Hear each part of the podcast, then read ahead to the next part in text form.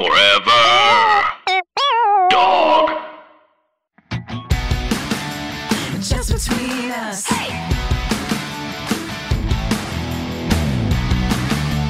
Just between us. Hello, I'm Allison Raskin. I'm a writer, mental health advocate, and haver of a runny nose. My nose is running. Hi, I'm Gabby Dunn. I'm a writer, bicon, bisexual icon, wink, and you better go catch it. Why do you like that so much? It's such an obvious classic joke. I love a good dad joke. I I love guess it. it's classic for a reason. It really is. I used to think that stuff was like the height of comedy. Who's to say it's not? That's true. Who's to say it's not? I still love like, Dad, I'm tired. Hi, tired. I'm Dad. That's Mm-mm. still pretty good. Dad, what time is it? Time to get a watch. Oh, That was my whole life. Okay. So I saw something on TikTok. You know how we talk about AAVE, which is African American Vernacular Eng- English? I saw a thing on TikTok, which was a bunch of black women making fun of WAVE, which is White American Vernacular English. All of us, I was like, what are they talking about? All the sayings, I was like dying. Like they were like, White American Vernacular English is like, ready, Freddy? or like, whoopsie daisy. Whoopsie Daisy is a classic. crying laughing. Obviously, because I'm white, I didn't realize it was only like things that white people say, and I was crying. This woman had so many of. So if you look it up, the videos are. It hit me right in the gut. Like I was like, it's, so- it's five o'clock somewhere. Like it's just all like, fucking. Oh boy. I was like, oh no. We're all just like the worst, most corny cliches. Holy shit. I have a question for you. Do you know multiple jokes that you could tell someone at any time? No, why? I like have like five jokes that I could always tell you. Is that not normal? What's what are they? okay, you want one? Yeah. Okay. So there's a scuba diver and he goes down about 10 feet and he sees a, a guy without any scuba gear and he's like, oh, pretty impressive. Goes down another 10 feet. The guy is still there and he's like, this guy is pretty good swimmer. Goes down another 10 feet. He's like, the guy's still there. He's like, wow, this is amazing. And uh, he goes down another 10 feet. Guy's still there. He's like, wow, I got to figure out what's going on. So he writes on his little underwater board. He says, How are you doing this? And the guy grabs the board from him and writes back, I'm drowning, you idiot. oh my god. Oh my god. so I just have I have a bunch of those just at the ready. That's really good. anyway, this is just between us, a variety show filled with heartfelt advice Ridiculous games. and brutal honesty. Oh, that's a good joke. Who told you that joke? Your dad? Probably, yeah. Sometimes there was a period of time where I would just call my dad and my dad would just recite jokes from a joke book but without having read them first. Yeah. So he didn't know if they were any good. oh, he just went in and did went it. in, yeah, just went in and read them.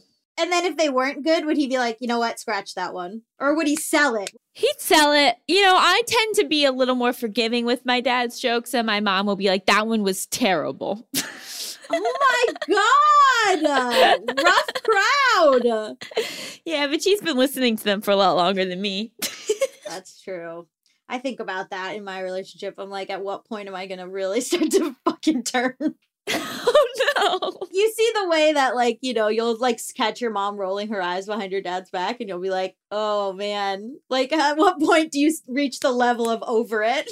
Hopefully never. But like a little bit, like eh, with anybody that you've known a long time or been around a long time, you can kind of start to predict them. Yeah.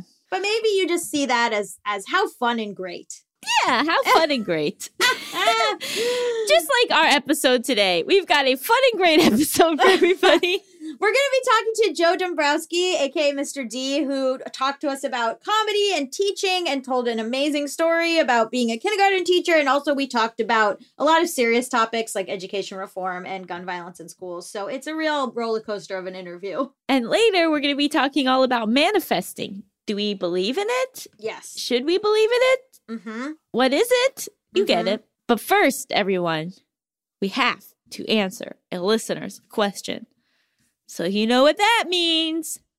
Hit it! International question! International question! International question! Anonymous, Texas. Ooh la lee la loo. Texas. All right, here we go. Hi, Allison and Gabby. I love your podcast. It is the highlight of my week every time it comes out. I have listened to almost every episode and it has impacted my life in so many positive ways. I have an international question for y'all. I really need your help. TLDR. How do you change your own views when you know that you are wrong about something? I'm a late 30s cis woman, she, her, and I've let myself be radicalized or radicalized myself online and not in a good way. Due to reading I was doing online for several years, I developed problematic and offensive views on certain topics. I think if I told you what those topics were, you would not even read the rest of my letter, much less consider helping me. Several things happened last year that made me start wondering if the views I developed were in fact wrong or problematic. I hadn't thought so before. Since then, I have been trying to read things counter to the offensive views I developed. But a lot of times when I do, I can't help but mentally argue. Whenever friends have tried to convince me why my views are wrong, it just causes me to dig my heels in more. It's so frustrating because that undoes a lot of the progress I am trying to make. I can't figure out how I can change my mind when a big part of me is still convinced that all of my problematic views are correct and that it's everyone else who is problematic. I would really appreciate your help with this.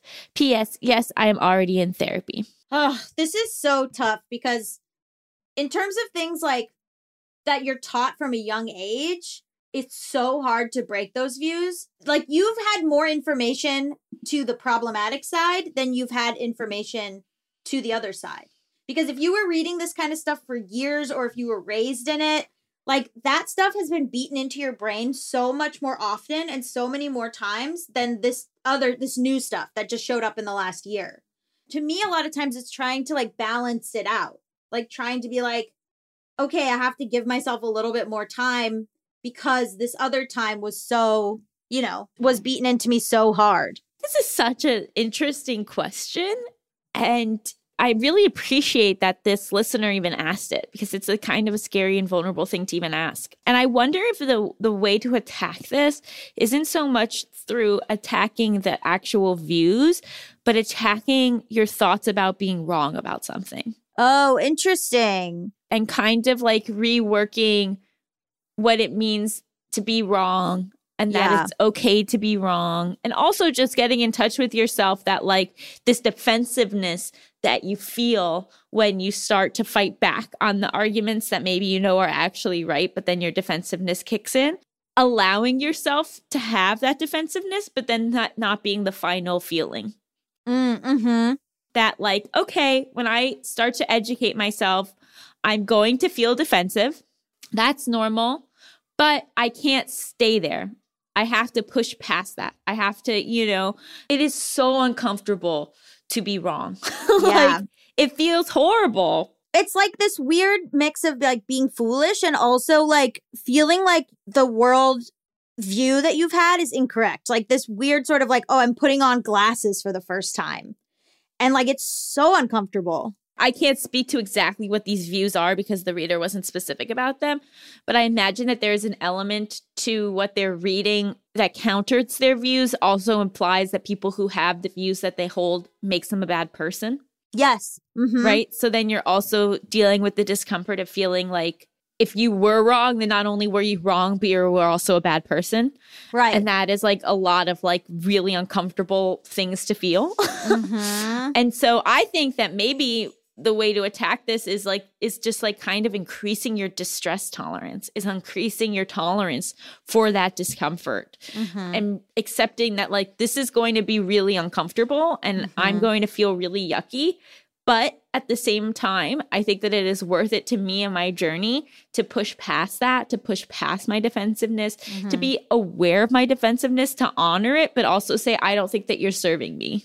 Yeah. You know, what's interesting is there's a lot of views that you don't realize go together or that travel in the same circles, that some of those views might seem reasonable. And then when you unpack what is at the root of them or what the other people who in this group who believe this way, the other views that they hold, it can kind of really jar you back to knowing that that's not correct. Like, sometimes people will have like a little bit of a right wing view, and I'll be like, okay, like I can kind of see where you're coming from there.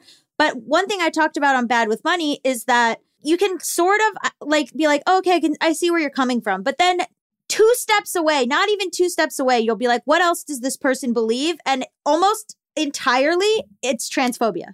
The next step, you know, you'll be like, oh, well, they're just like, you know, fiscally conservative, or they'll have some sort of views where you're like, I can kind of see, but then like it's so, it just like gets to transphobia so fast.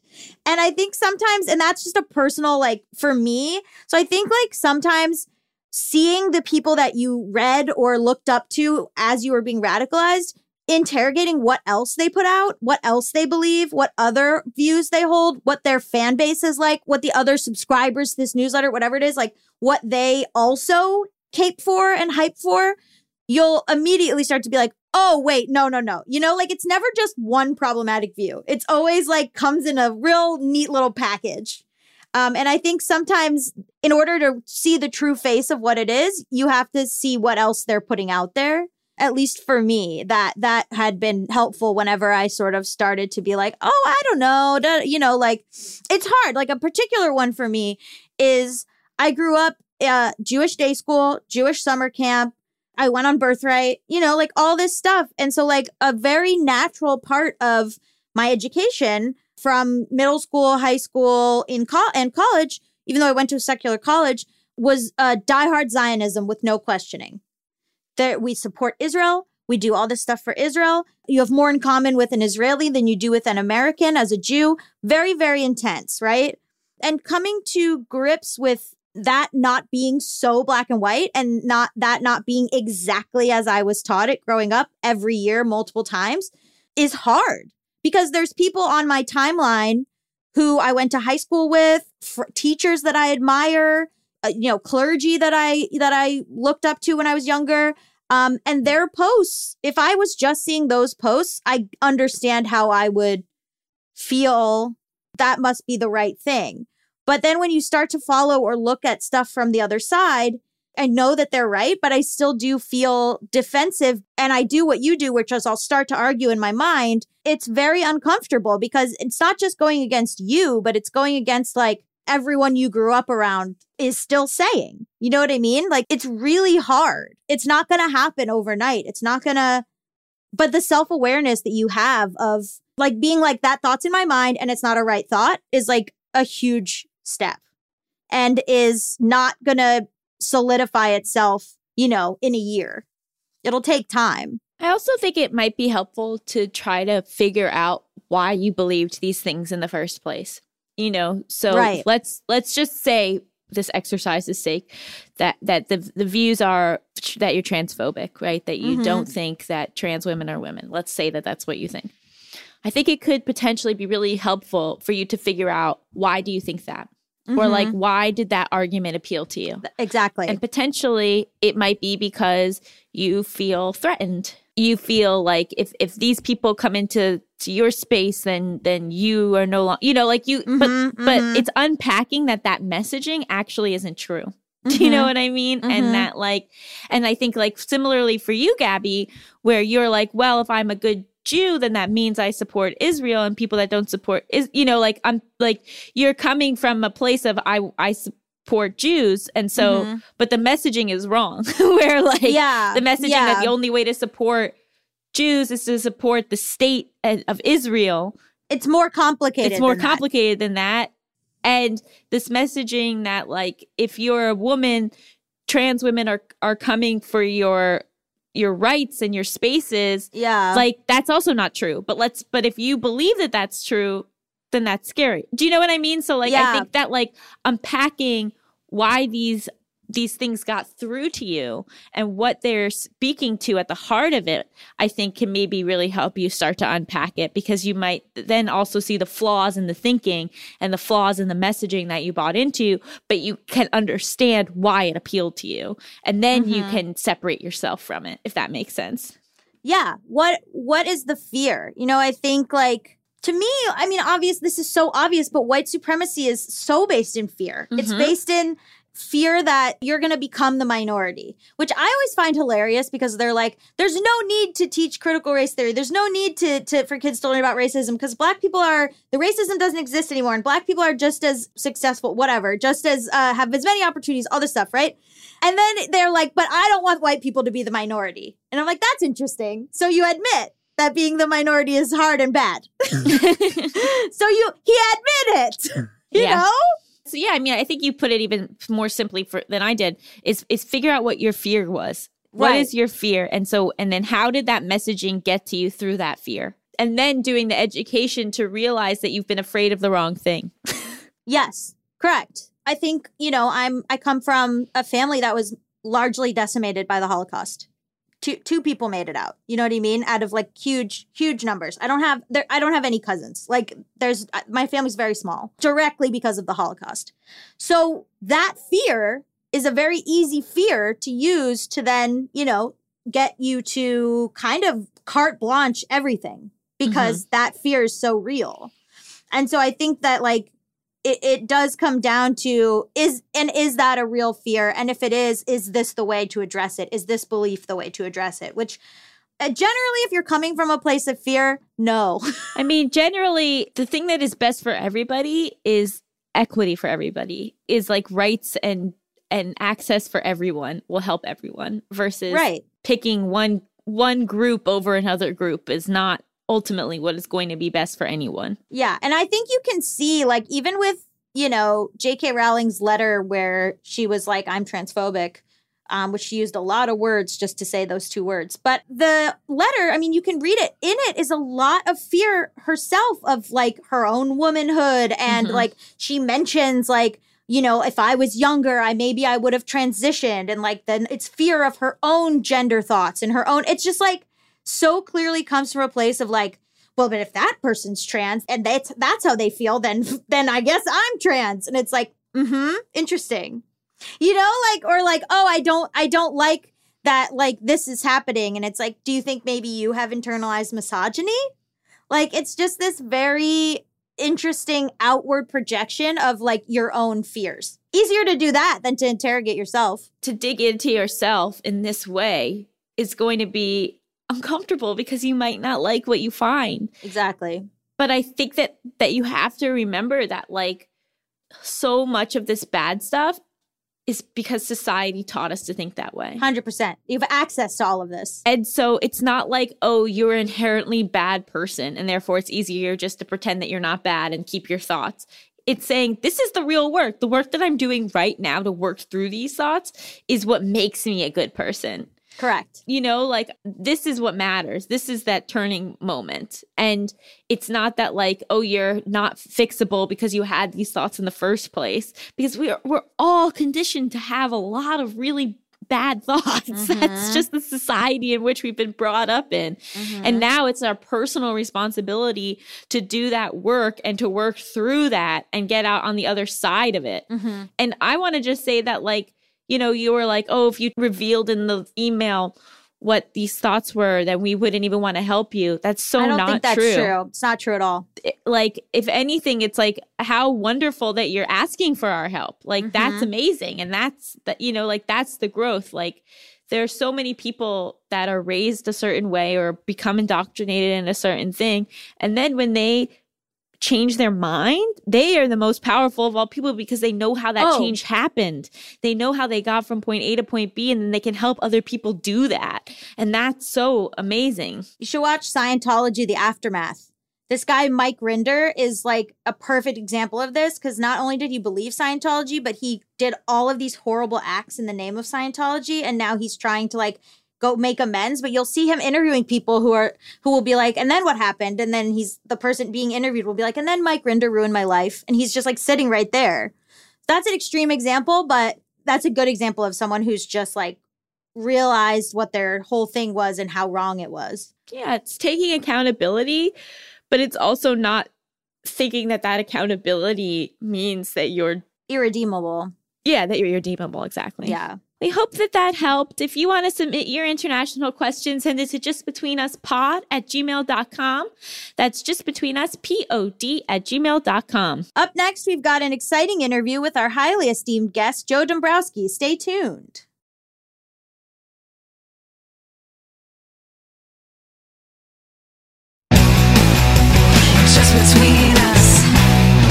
Welcome back to Just Between Us. It's time for the juiciest, most scandalous, controversial segment known to all of podcasting.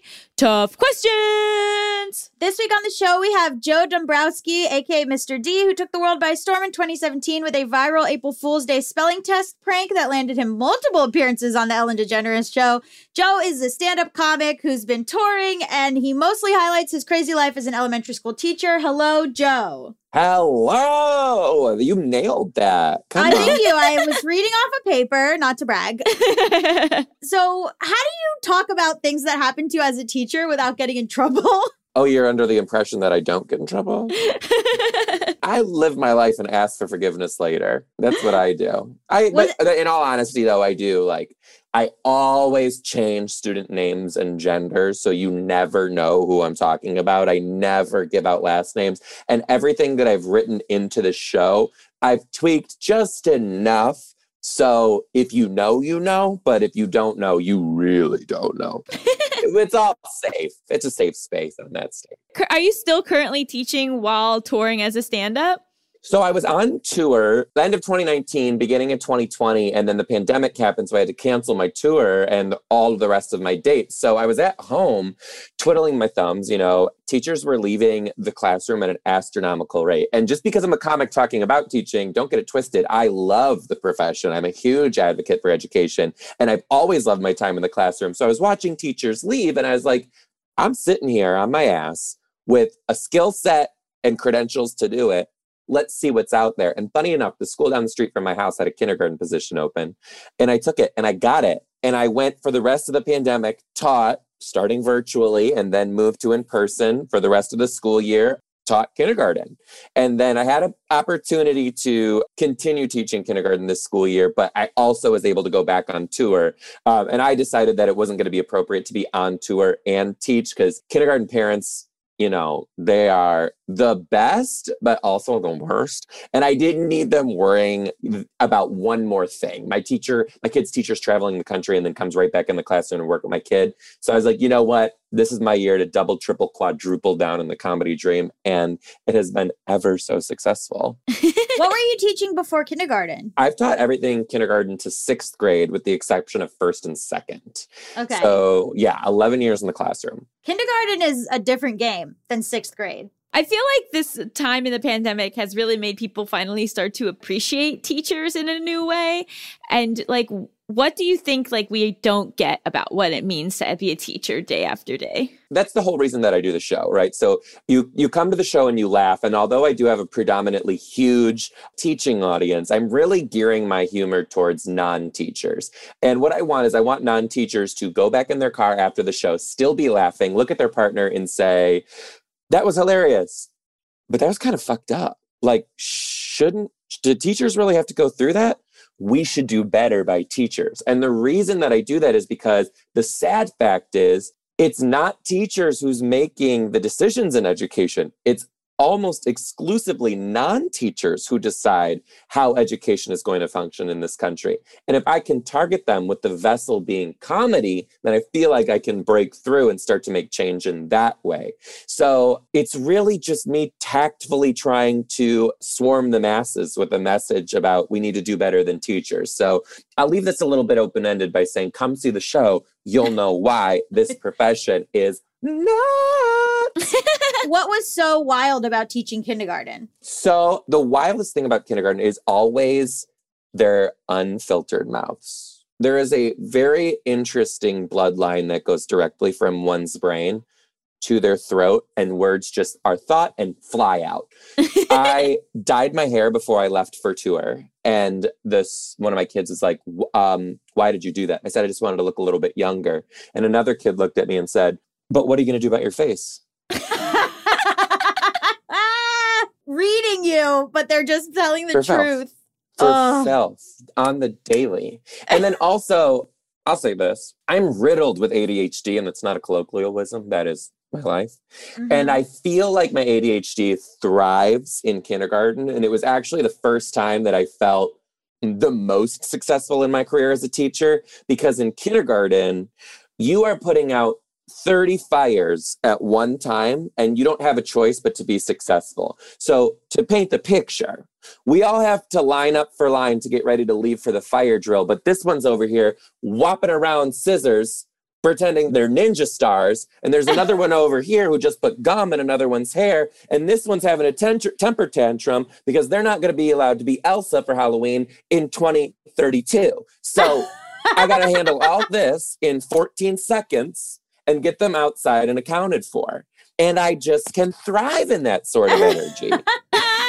what are yeah, you said it's mostly the decisions are being made by non-teachers. What are like obviously we know a lot about how funding doesn't really like go to what it needs to in education. What other stuff are those people just not understanding? Predominantly the biggest issue is the funding because funding in public education is the most non-equitable thing i could tell you about like we could spend the rest of the podcast talking about this but we won't Yeah, we might want to. It is interesting to us. Yeah, we love that. I love i'm here for Let's this break it down. okay so all schools are being funded on a federal level correct right but we have public schools who are in affluent areas and we have public schools who are in non affluent areas well the Mhm. affluent areas still have parental funding that comes in on top of what's Mm-hmm. being given by the federal government so they are at the same rate but they're always going to be on top so unless we're supplementing that income from this school too to bring them up, we're not winning. Then there's other things as well. You know, the schools that need a little bit more help need to be staffed more than the others because they have parents who are working two and three jobs to put food on the table for these kids. They can't come in and volunteer. They can't be in the PTA. They can't plan the extracurricular boosters and fundraisers for that school. So those schools need to be given more incentives to have more staff to make it functional and make it work. And until we're really looking at education as an equal playing field, we're not doing right by all of America's children. Because if there's one demographic of people in this country who need a fair shot at life, it's the children of this country, regardless of what life you're born into. I love it. That's what we're Yes. here for. and also, I mean, there's no incentive to become a teacher, really, because you're so underpaid, so underappreciated, so overworked, right? Huge part of it, too. If you think about it, like who's making the most money? It's like people in tech and, you know, doctors, uh, lawyers, those type of people, too. And those are hard to come by jobs. Well, if the wages of educators are higher, we're naturally going to attract the best and the brightest to become teachers. Therefore, we can be more selective of who's teachers. And not only are we going to have more, but we're going to have more and better people seeking this career opportunity. Mhm. And that's not going to happen because money talks. Money talks. And it's just a fact. That's how we're going to attract more people to do this. Have you worked at all different kinds of schools in terms of like how much money's coming in? Yes, the majority of my experience is in uh, Title One inner city.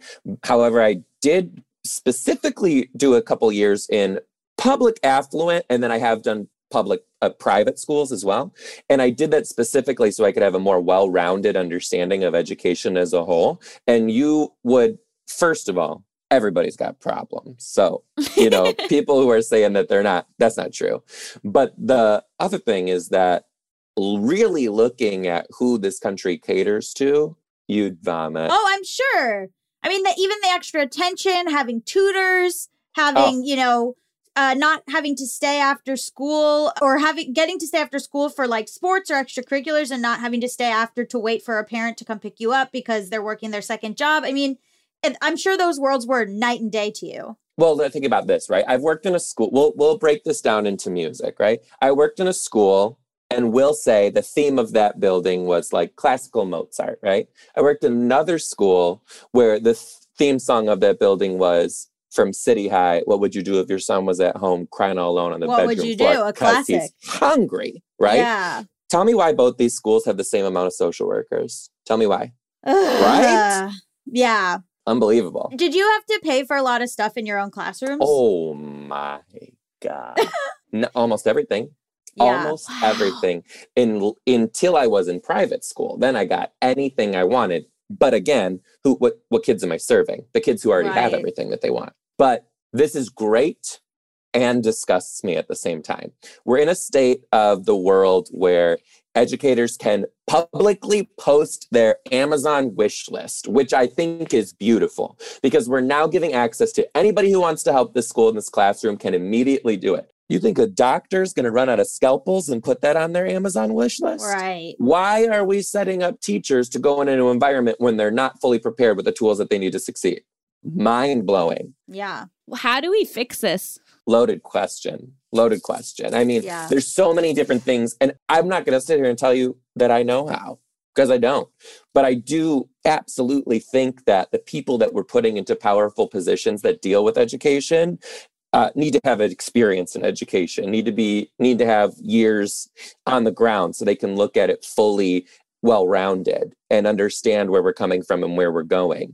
And the other thing too is we need to start really making sure that big business in this country are making moves to not only support education financially, but also to support education in their own backyards. Because there are too many times when I see huge corporations that are right next to underprivileged buildings, and it will never sit well with me. In terms of them funneling money into the community that they're in. Funneling the community in there, and, and also depending on you know what those wages are, education as a whole. Mm-hmm. And uh, I'm a big advocate for recreational marijuana. Love it. Right. Love this stuff, right? And people take that for granted so much because if we look at the taxes that that's going to bring in too and where that can actually be allocated, the mind blowing amounts of money that could go into public education in the entire country by something that we're banning because a few people feel that it's immoral for them as a person. Right. Well, what's really immoral is what's happening to the country's kids. And we know we need more money. So let's get creative here. Cut the war budget in half, please. How many things? Which is why I say I'm not going to stand, stand here and act like I know how.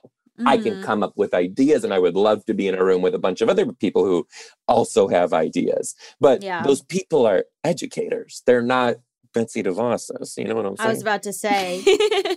and then there's also been a lot of debate recently about what type of education kids should be getting and if parents should be the ones dictating that education. What are your thoughts on that? You know what? I actually am a big advocate on uh, div- diversity in education in terms of what types of things are offered for kids. You know, there could be a public school that's just your general run of the mill, but then we also have magnet schools that focus on the arts or science or math. I have no problem with public versus private versus charter versus public. What I do have a problem with is where the funding is coming from and the fact that people are choosing to go to one school over another. You're choosing to go to one school over another because one is not as good. Well, just Mhm. because one is not as good, you still have to think there are kids who do not have a choice. They need to go to that school and they will continue to go to that school. Well, if that school is not as quote unquote good as the other that's in the same community, then those kids are not being set up for the same rate of success as the other. And we're Mhm. doing disservice to an entire group of learners. And Mhm. the reason why I'm such an advocate for kids and teaching is because they don't have a choice. They don't have a voice. So they need to rely on adults who are able to stop and say, this is not okay. And these kids deserve better because they're just going to, they don't know the difference. This is the life they've been dealt, and they're just going to go with the punch-ins until they're able to reflect on it and say, damn, we need to do better.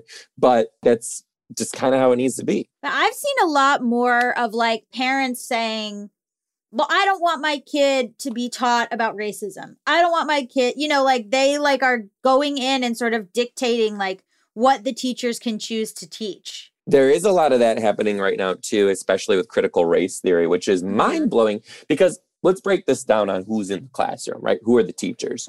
You'll see all over in education that teachers are typically this, I call them Mary Poppins teachers, cookie cutter individuals that are exactly the same year after year. A kid's going through year after year, right? Learning the same things year after year.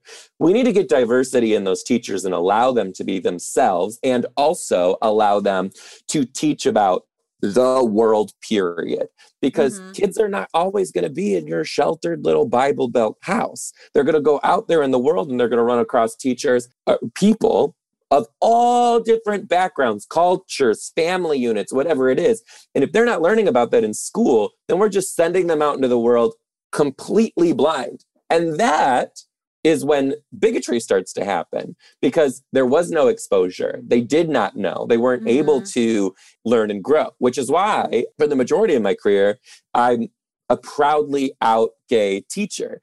The way I like to look at that is, although I'm not going to sit there and be like, I'm gay, Right. five year olds, that means I like dudes Yeah. eventually those kids will grow up and they'll remember, oh, my teacher was gay. I met his partner. He came to read to us. They were great. So other gay people must be great too.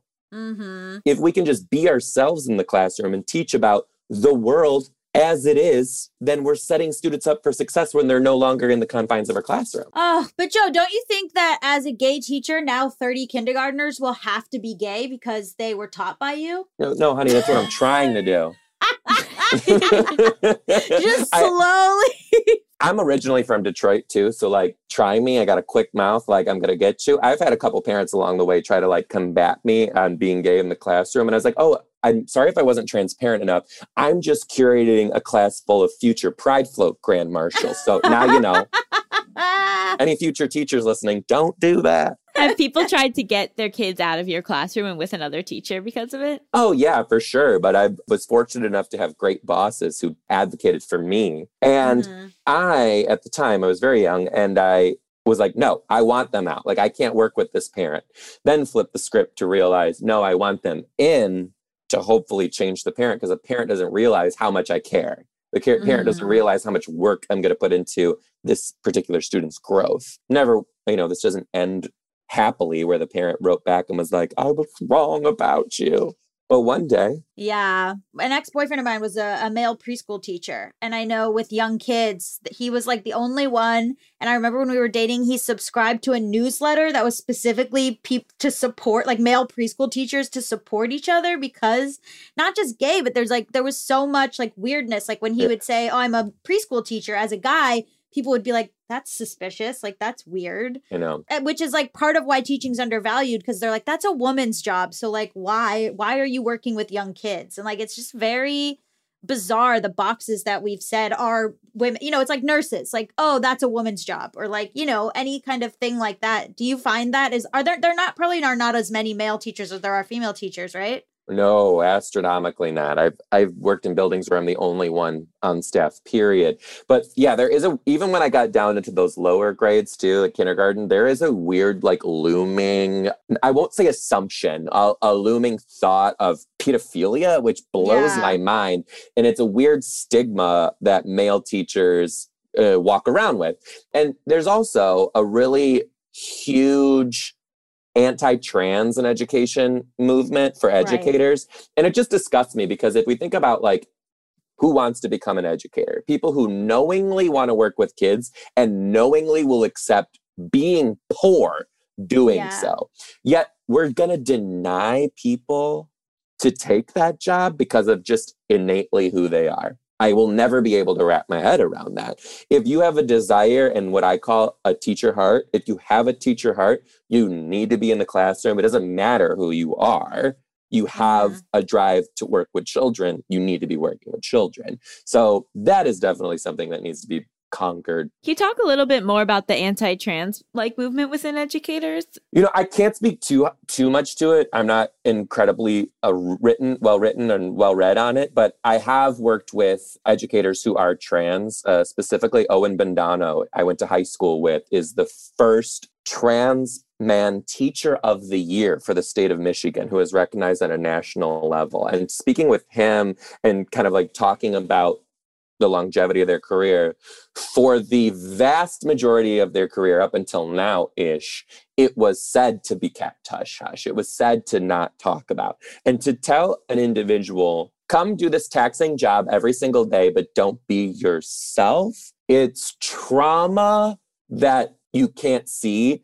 It's trauma that is that grows every day and it's something that festers within a person that can only get worse right Mhm. and there are laws in other states where like trans people have no rights if they are denied uh, the opportunity fired denied employment gay people you can get fired as a gay too. teacher yeah right and then on top of that could you imagine working into a building where in your state bills are passed where trans students don't have access to the things that they need and can't enjoy the things that they are into extracurricularly. But you're the trans teacher who can't even talk about who you are to your staff and coworkers. Like that's incredibly taxing on a brain. as a queer kid growing up, the gay teachers were I mean, if you have straight parents, you don't know any gay adults. And the gay teachers were the ones who a lot of us gravitated to. A lot of us hung out, you know, it, like I see on TikTok now trans teachers being out and having all the queer kids at the school like eat lunch in their room and stuff. Like it's so the role model part of it is you're not getting as a kid, you're not getting it at home and school might be the only place you're getting it. Oh yeah, big time. I've had gay teachers along the way when I was in elementary school, and I remember like just feeling this innate connection. Oh yeah. Yeah, and it was like this, like I am you, but I'm not 100% sure why.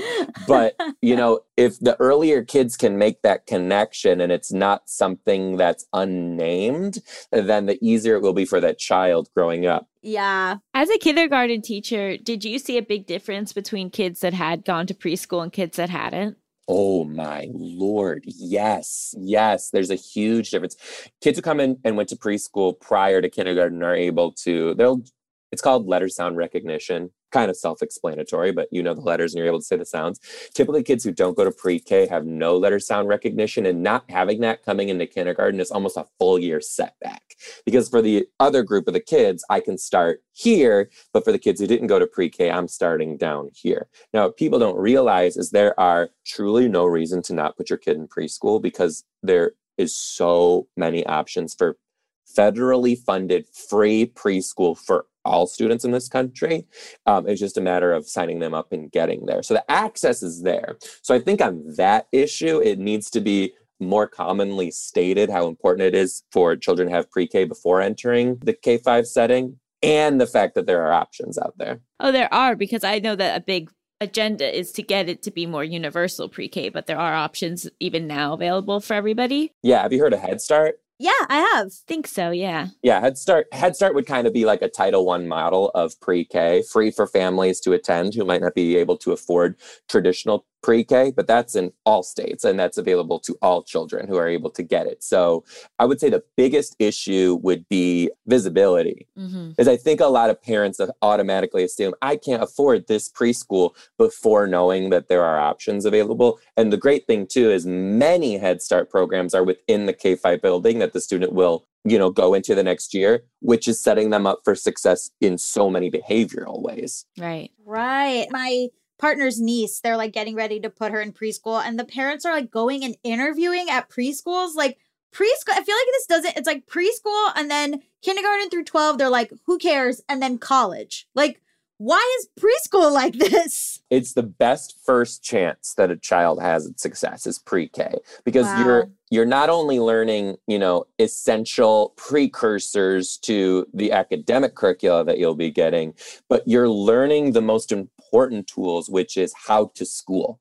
You're learning how to school. You're learning how to, you know, come over to line, you know, sit patience. You're you're learning sharing. You're learning learning teamwork. If a student comes into kindergarten and already understands the concept of sharing and why that's important, I mean, magic. Music in my ears. It's just so inaccessible for, or, or even culturally. I don't know. And I'm not like an expert. I just, there's like a lot of, I know universal pre K is very much a thing that Elizabeth Warren talks about and that like a lot of senators talk about as being something that would be ideal. a lot of times people don't connect the transportation aspect to it as That's well. That's the thing, right? How to get there, how to get picked up, how, what the timing of it all. There might be a, a free option for a family that's five blocks down the road, but what your four year old's going to walk themselves there? Like, Exactly. Yeah. I also wonder your opinion on like parents either being like too concerned that something is wrong with their kid or not concerned enough that something is wrong with their kid.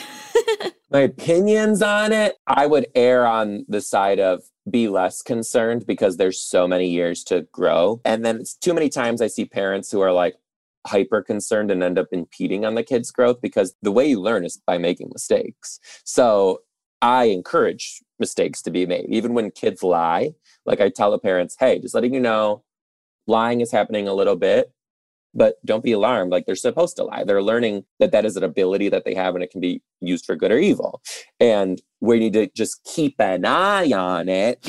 but I'm not saying like let's bring a behavior plan into it right now. So parents get real intense about it real quick. But on the other hand, too, when parents are less involved, the teacher needs to understand that you get a glimpse of that student for the five hours that you have them, and you don't know what happens when they go back. So don't make assumptions and don't judge a parent for not being as involved as the student they sit next to. You don't know what you don't know. Yeah. right. What is there a protocol like if a kid comes in and you're starting to notice they're wearing the same clothes or their hair isn't combed or things like, you know, like you start to sort of be like, okay, maybe something's wrong at home. Uh, yeah. And usually you know already coming in because the teacher before will kind of give you a heads up. But if a student is coming in in that sort of situation, typically you're already working in a Title One setting, and that school most likely will already have resources. So the Title One schools that I've always always worked in, we had a like a coat closet where the community would just donate kids' coats all the time, used and new. And if we noticed a kid's jacket was like very tattered and was a hand me down for the past 10 years, we'll just let him go to the coat closet and pick up a new one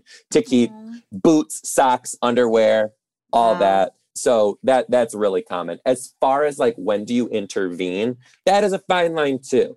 Because if we think about it, a student wearing the same clothes a few times in the week is sad, but it does not mean that a student is necessarily being neglected. So it's not necessarily something that you're going to call CPS on.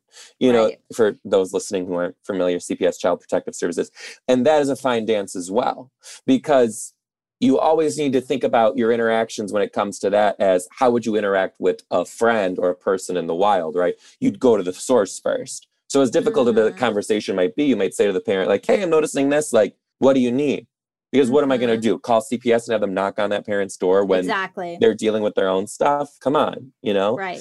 But there's a difference between that and having a student come in with fresh cigarette burns on their arm Right. which is something that you obviously need to take action for immediately. Because as all teachers in the country are mandated reporters, right. which is pretty serious. Have you ever dealt with police in schools? I have, yeah, I'll say this there is gun violence in education is horrifying. And uh, I have never been more uncomfortable when I've had to sit through active shooter training. Right. and like it's like facilitated by officers and my head just goes to the space of like i'm being instructed as a teacher how to use my clothes to stuff a bullet wound like what You're not active military out in the field. Like it's ridiculous. I- i'm like that's where that's where my life is and then they send you back to your classroom and they say okay scope out the places like would you be able to take out a ceiling tile and shove the kids up there i'm like what like this is where the world is right now why don't we look at why this is happening also Yeah. Yeah. Just gonna say that. Back to my social worker comment. There's not enough in the world but there should be at least one social worker per grade level in every single school every single school. Right there we're tackling mental health issues in education. And i'm talking k-12 like Yeah. and it, it boggles me that we can't even do like you can't just do that Right. No, they spend a ton of money on active shooter training and drills. I mean, how do you, how does that affect the kids? I remember when I was in kindergarten, we did obviously like I'm from Florida, so we did like earthquake and hurricane drills, Mhm. and we were we would have to go out into the hallway and cover our heads and stuff, and that was like slightly traumatizing. But I can't imagine being that age and doing an active shooter drill. yeah it's kind of weird because you tell the kids too like oh we're doing this in case like a, a deer comes into the building and you it's do? like yeah it's like there's times in education where you have to think like am i going to fight my own battle right now because your job's always on the line so it's Mhm. like am i going to tell them a deer in case a deer comes in the building because also who didn't think about this because if a deer comes in these buildings these five year olds are going into the hallway to see the deer right.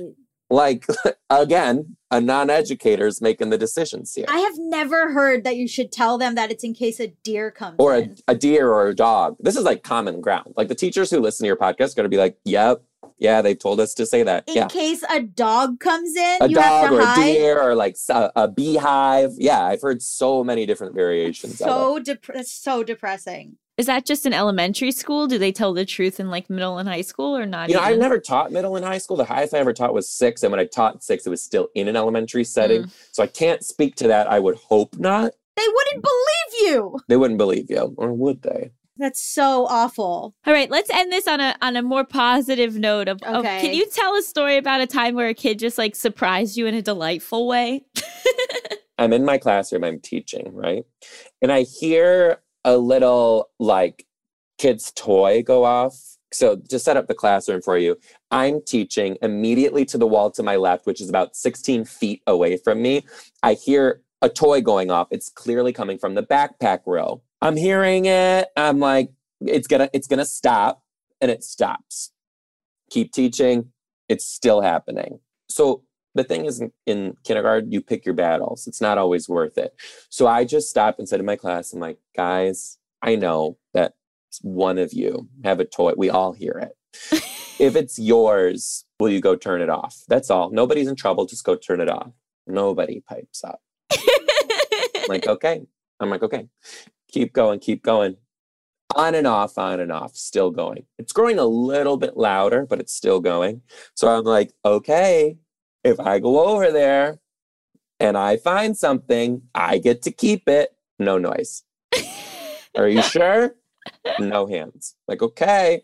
So I'm like down there, I'm listening, I'm listening. I'm like, okay. And I, I'm at the backpack. I'm like, it's this one. I'm like, okay, I know whose backpack this is. I see the girl. I'm like, I'm I'm like looking at her, giving her one last chance. I unzip her backpack. I look inside, and there's two kitty cat eyes looking at me, and I pick up a kitten from her backpack, and I said, I guess this kitten is mine. oh my god. She apparently had found a kitten on her way to work. Was not her cat because when I called her parents, she was like, they were like, we don't, we don't have a cat. I'm like, you do now. So that's two things, right? You go, your daughter brought your cat to school, and then the parents go, "What We don't cat?" have and you a go, cat. Oh no. Uh, I'm like, what are you talking about? I'm like, it's it's gray. It's got stripes on the back with a little black tip on the tail. They're like, we don't have a cat. I'm like, well, what do you want me to do with this? so the girl found it on her way to school, put it in her backpack. I don't. She lived very close to school. I'm talking like I can see her house from the. Right. Found a litter of kittens. Got one. Oh my old was she? Five. Was the cat okay? Was it Yeah. suffocating? No, the cat was totally fine, and the family actually did agree to keep the cat. They still have the cat. Yeah, his name, his name is Mittens. That is so. Also, the fact that she was like, maybe I'll get, maybe I won't get in trouble if I just If I- let him I just open don't. it. The cat will shut up. Yeah, It was too high stakes for her to because she couldn't turn the cat off. What was she gonna do? I was advocating so hard for them to name the cat Mr. D. I was like, please name this cat Mr. D. He didn't do it. Oh Mittens. my god! I just imagine you reaching your hand in and going, "Oh no!" And that's just another day.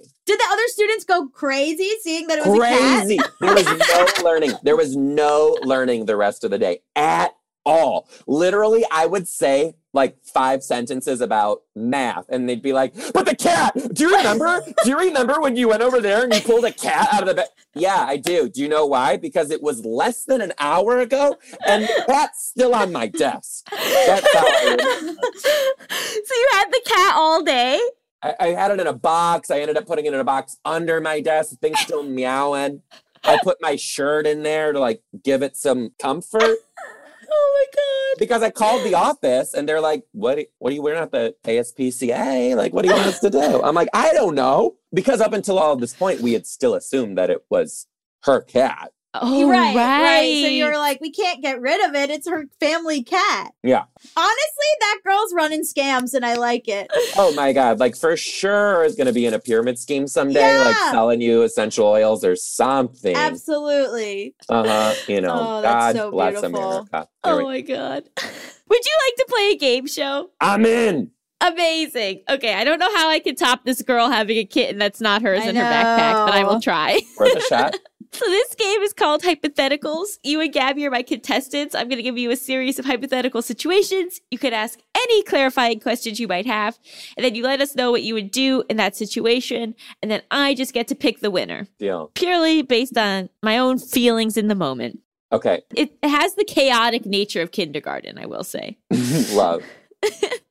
okay, so our first game is America's favorite game show.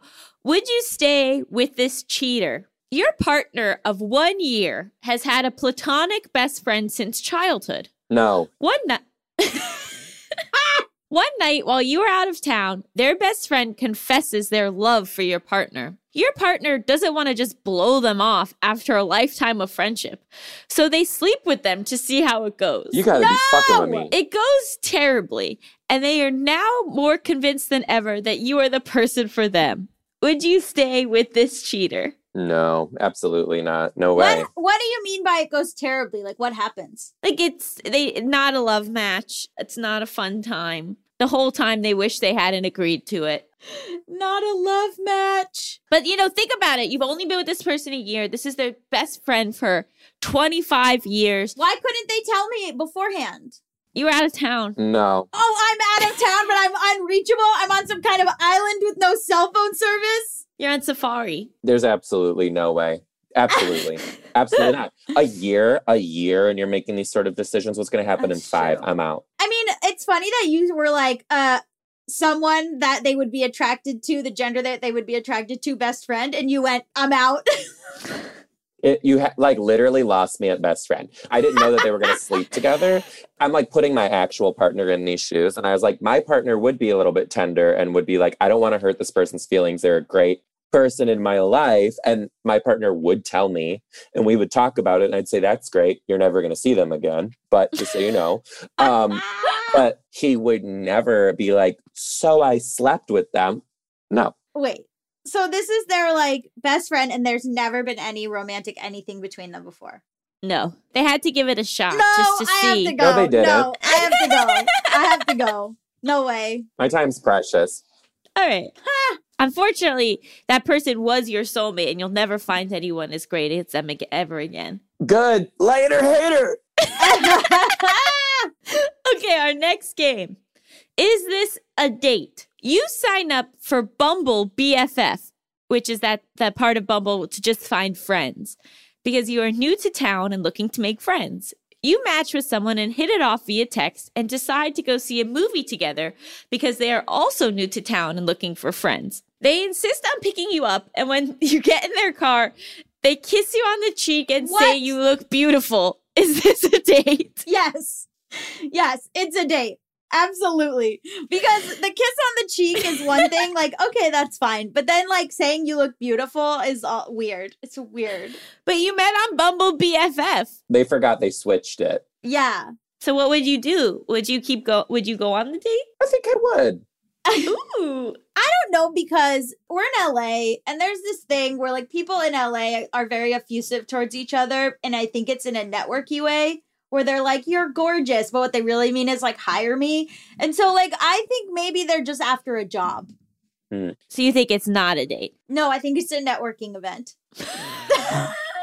If it was me, there would be no job to have.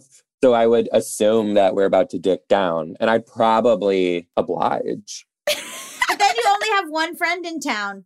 But I guess that's fine. I guess what? Now you have a boyfriend. So all right. That's Yeah. that's fine. I'm fine with that outcome. Yeah. He's got a friend with benefits now. That's great. Yeah, they didn't understand what Bumble BFF was. They They clicked did it by not. accident. Ah! so Joe was right. yeah. Told you. I think it was a mistake. Saw right through you. Could you imagine? Classic. Oh my god, that's so funny. Are these real? No. Can you Oh. imagine? You know what? They this is real somewhere. Yeah, someone's gonna write in and be like, "That happened to me," and now Yeah. we've been married for three years or something. Yeah, Oh. yeah, yeah, for sure. I hope that's how it went. And not that they got a restraining order. Since we're writing the story, it is. it went so well, and they have two kids. yeah, they're beautiful. Oh, I love that for them. okay, our final game. Are you a terrible parent? You are a pushover when it comes to parenting, and your teenager, 15, is starting to push boundaries and act out.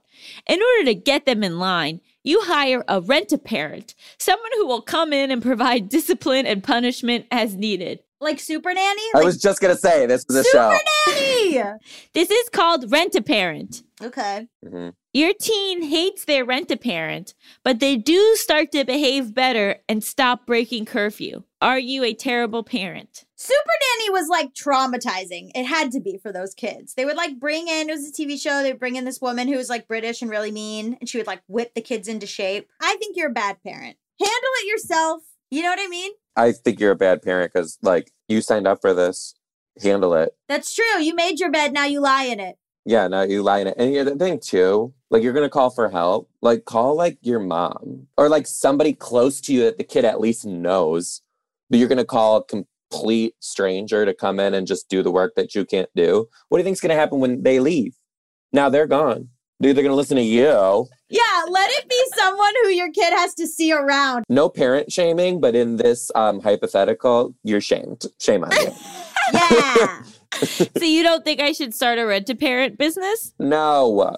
Okay. I had a bit of an absentee dad. I would have loved to rent a parent. No, I wouldn't have. I'm just kidding. just kidding. I would not have liked that at all. You learn from your mistakes. So this parent needs to just try a little bit more and try new techniques, make the mistakes. I better. love your stance on mistakes. I think parents hover too much and they don't let kids make mistakes. And I and I think the kid will figure it out. That's my motto. Please continue to preach it. I love it. I just think that your caregiver relationship is very important. And as long as they feel loved and supported and have a consistent relationship with you, then they'll be okay. That's really beautiful. Anyway, thank you so much for joining us.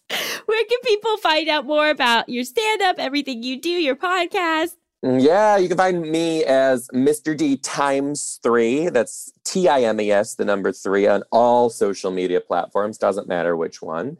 Or you can go to my website, MrDtimes3.com, for all my tour dates. Hopefully, I'm coming to a city by you. I'm wrapping up the tour at the top of December. Um, we'll be back on the road around March ish. So, Cool. would love to see some people from here. Amazing. Thank you so much. Thanks for having me, guys. Thank you. Thank you. Bye. Bye. Stick around after the break. We'll be talking all about manifesting. So just think about us talking about it and then it'll happen.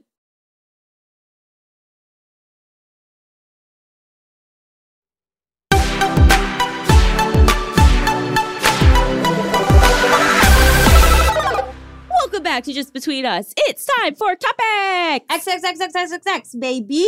baby. I just want our viewers to know I'm sitting in the sun. So if it looks weird, that's what it looks like, baby. That's called being in nature. I've never seen the sun before. Oh my God. Well, you should experience it. I feel Yeah, like it's looks something really cool. everyone on earth should experience at least once, you know? Yeah, I was just like, oh, I thought you, I thought that your forehead was internally glowing. Do you believe in manifesting? I feel so conflicted about this. I, I kind of thought you might. Do you believe in it? 100%. Really interesting. 100%. Okay, Yes. take me take me through your thought process. people are attracted to people who have big dreams and goals and believe in themselves. Nobody likes a Debbie Downer. People are attracted to people who seem successful, who seem like they they want things in life and they're going after them and they don't pity party. I'm not talking about everything in life. Obviously some stuff is, is you can't manifest. Like you can't manifest universal health care. Okay, but that's that's what I'm talking about. Like I No. think that that's not what I'm talking about. Well, okay, Well, no, I'm just saying that I think that promoting this idea of manifesting as something that works is Mhm. very problematic once you get out of the world of people who just want like correct. like you can't manifest the end of racism or the end of poverty. you imagine uh, just someone's someone's Pinterest board is just called the end of racism and it's just their manifestation for the year. Melissa's dying laughing. it's just pictures of famous black people, but like without any sort of direction or like realistic game plan.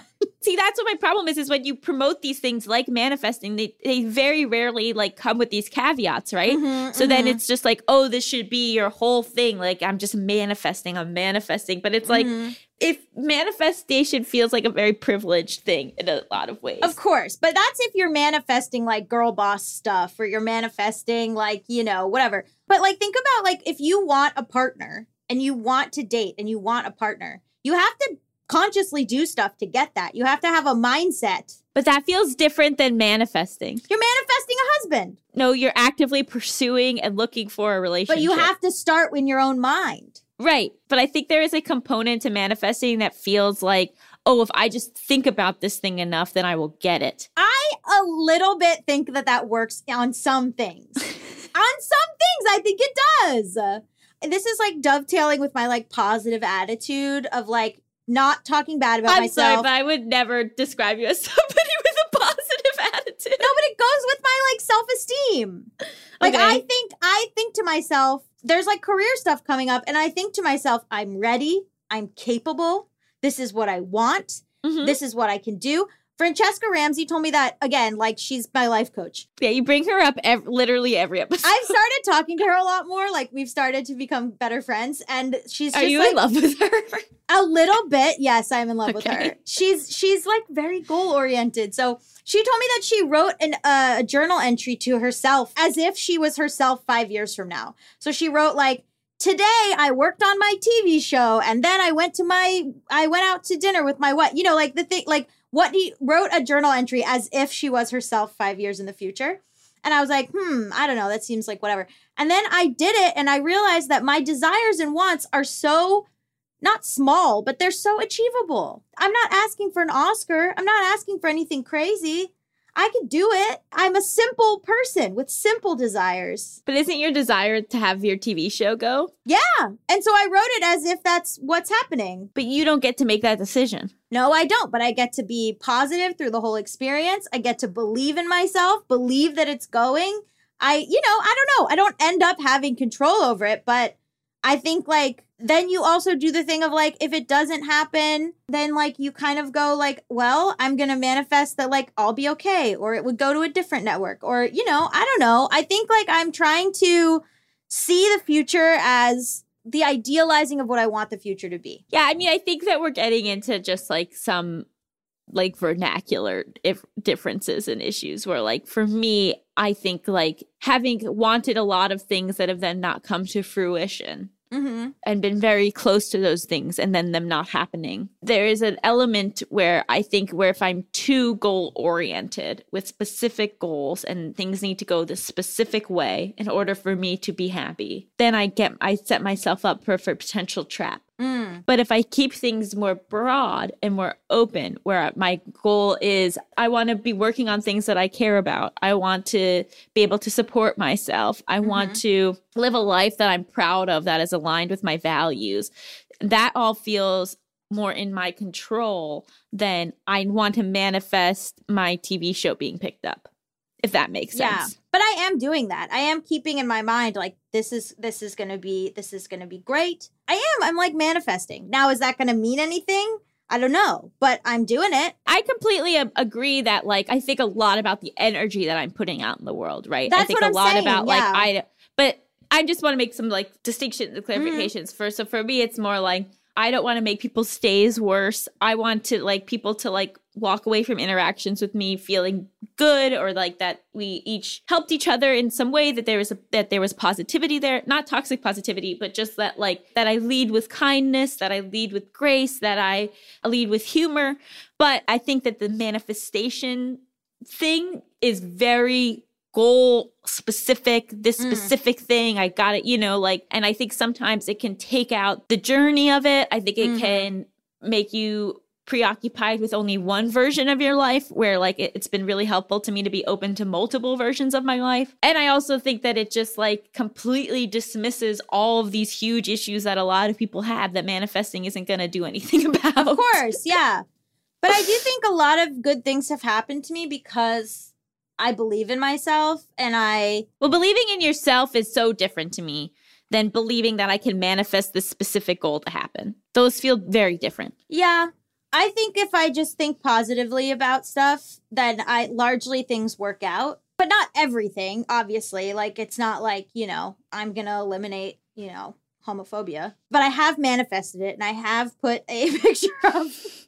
I have put a photo of Neil Patrick Harris on a dream board or whatever the fuck. But like, I feel like sometimes people don't think big enough or think towards their dreams enough, then they just give up. And I see that a lot where people just like think, oh, well, I'm not gonna, like, it's not gonna happen. Or I don't know. They, I feel like people, I feel like I have a very good mindset for creatively making things happen. But I don't know. I'm a Gemini, so delusions of grandeur. Melissa, you want to share your thoughts? Sure. Can I ask each of you what your definition of manifesting is? I think thinking about the things that you want positively and being like, I can make this happen. Okay. I, yeah, I guess it's the idea that if you envision something happening, then it will happen. And do you both think that this happens without working towards the goal? Like you just speak it into existence and it happened? No, it's part of it. See, when I hear manifesting, I think that it's just like people saying something that will happen and then they think it'll happen just because they put the thought out there like thoughts or feelings and and it seems like thoughts aren't actions that go with it Mm, and mhm. so to me i don't specifically believe in manifesting but i believe in setting goals and then do taking the steps to achieve them Mhm. you have healthy self esteem too. You you probably in your mind are like, I can do this. yeah i think i can do anything that i put my mind to Mm-hmm. yeah but i don't know if that's manifesting is it Yeah, it's occurring to me I might not know what it means. I just I just think that there's so many things that are out of our control yeah to sort of lead people to believe that all that they need is to want something and then it will happen is dangerous and tricky. yeah that's where i get to where it's like is it you're just thinking that something will happen without taking the steps to make it happen But even if you take the steps, right? I mean, you have other people are making decisions that you can't control. You have other circumstances that are happening that you can't control. You have your own context. Here's my woo woo thing is that if you are manifesting and have positive energy about it, then that might influence the other person's decision because they see you as somebody that they want to be around and they think they think of you as like a positive person rather than like someone who's like it's okay if you say no. You know what I mean? yeah and then i'm also like if they say no there's somebody else that could say yes Yeah. Yeah. so i think i'm like in the middle of the two of you what a shock. I believe in I believe in a lot of of what you're both saying. I just think there's also a dangerous element to it. Cuz then it also puts it on you, right? That it's like you didn't get this thing cuz you didn't want it enough. Horrible. This is the thought process that leads to that. Of like, well, if you had Mhm. just manifested, if you had just wanted it more, then it would have worked out. And that's ignoring so many things that are that happen in the world, so much context, so much so many systems that are working against you. Right. And so that's the component of it that I don't like. I'll agree with that. yeah i agree Thank you. what do we rate this episode? I rate it 12 out of 10 kittens. Ah, kittens in a bag. Mittens. jesus we always have the same thing i'll rate it 20 out of 10 positive teacher influences Yay! Aw. And I'll rate it 73 out of 69, changing your mind. 69. Baby. oh my God.